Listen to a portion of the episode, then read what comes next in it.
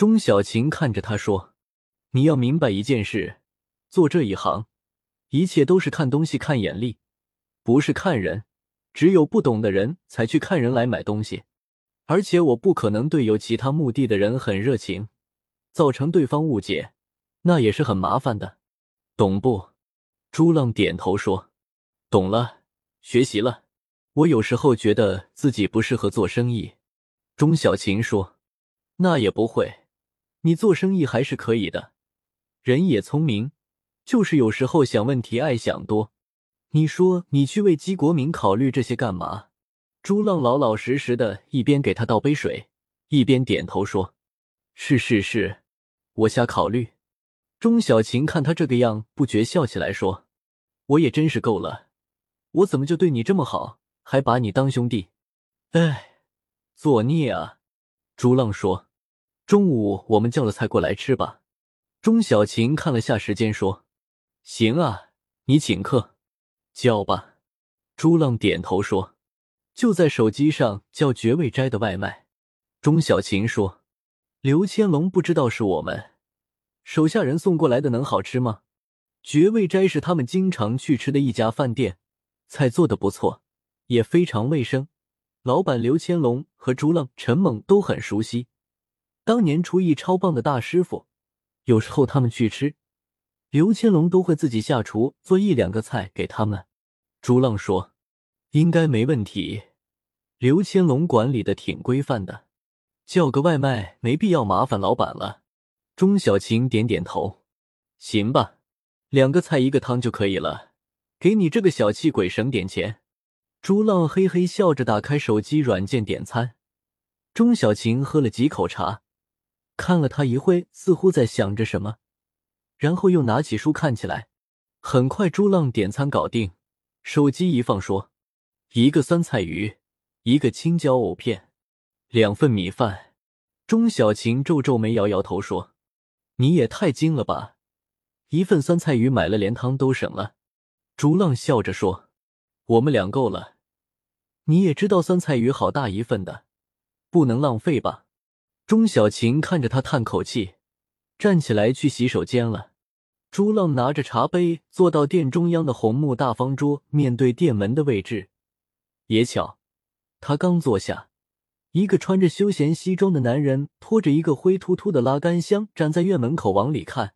这人脸上棕色皮肤，看上去有点饱经风霜的样子。可能在农村待过不少时间，瞧着似乎有四十多岁，不过朱浪觉得他可能会小几岁，三十多差不多。身上的西装薄薄的，还有点皱，身材看上去不算胖，鼓鼓的，似乎蛮壮实的样子。朱浪第一次看见这个人，那个人也看见朱浪在对他看，咧开嘴对朱浪笑笑。朱浪一看这人眼神似乎还有一丝憨厚，也对他点点头。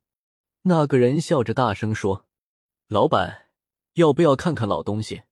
朱浪正要回话，钟小琴从洗手间出来，正好看见，就笑着说：“进来吧，看看你有什么老东西。”朱浪也说：“对，看看。”那个人一看见钟小琴，瞬间脸色一呆，但是很快又恢复常态，笑嘻嘻的拎着拉杆箱走进来。蹲在门口的空地，打开箱子，箱子里面整整齐齐的摆着大大小小用报纸或者塑料包装袋包好的东西。钟小琴笑着说：“你的东西倒是摆得很整齐啊。”朱浪也说：“不是很整齐，我看你是我看过东西摆的最整齐的了。”经常有走街串巷收老货的人拿东西来店里给朱浪他们看，一般确实都是报纸包着乱乱的。很少像这个人一样按照大小厚薄摆得如此整齐的。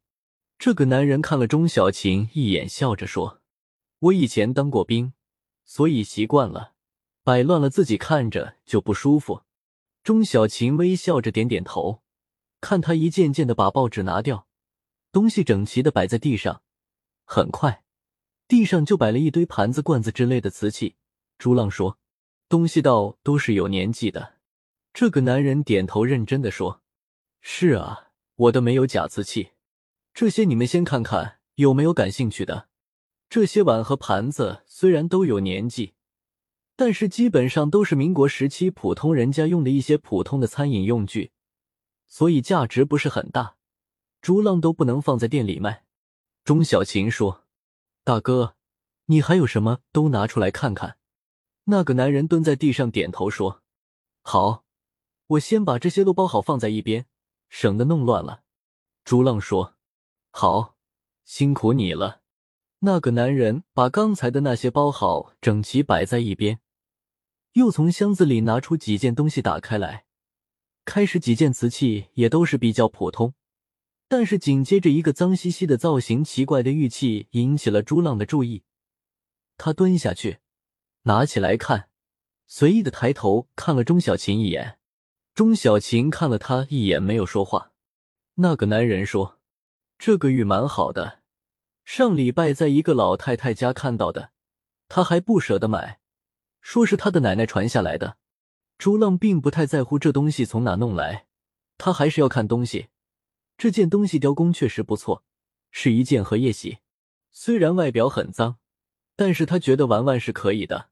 钟小琴说：“大哥，你再继续拿点东西出来，别管他。”那个男人笑着看看钟小琴说：“行。”朱浪说：“这东西多少钱？”那个男的笑着说：“这东西是老的，雕工还不错，不便宜。”朱浪说：“开个价，合适我就要。”他一边说，一边用手摸了一圈，这件东西居然品相不错。看上去有点脏，但是东西十分完整。那个男人看看钟小琴，笑着对朱浪说：“我是第一次和你做生意，这件你给我三千五吧，你拿去赚多少我不管，给我三五零零就行了。”朱浪不觉一皱眉，因为这个价格有时候对方开的太便宜了，他就有点吃不准了，不由得抬头看看钟小琴。钟小琴说：“大哥这么爽快。”你别婆婆妈妈的，付钱吧，大哥，你继续拿东西。朱浪一听，自然先付钱买下一件再说，起身去拿钱。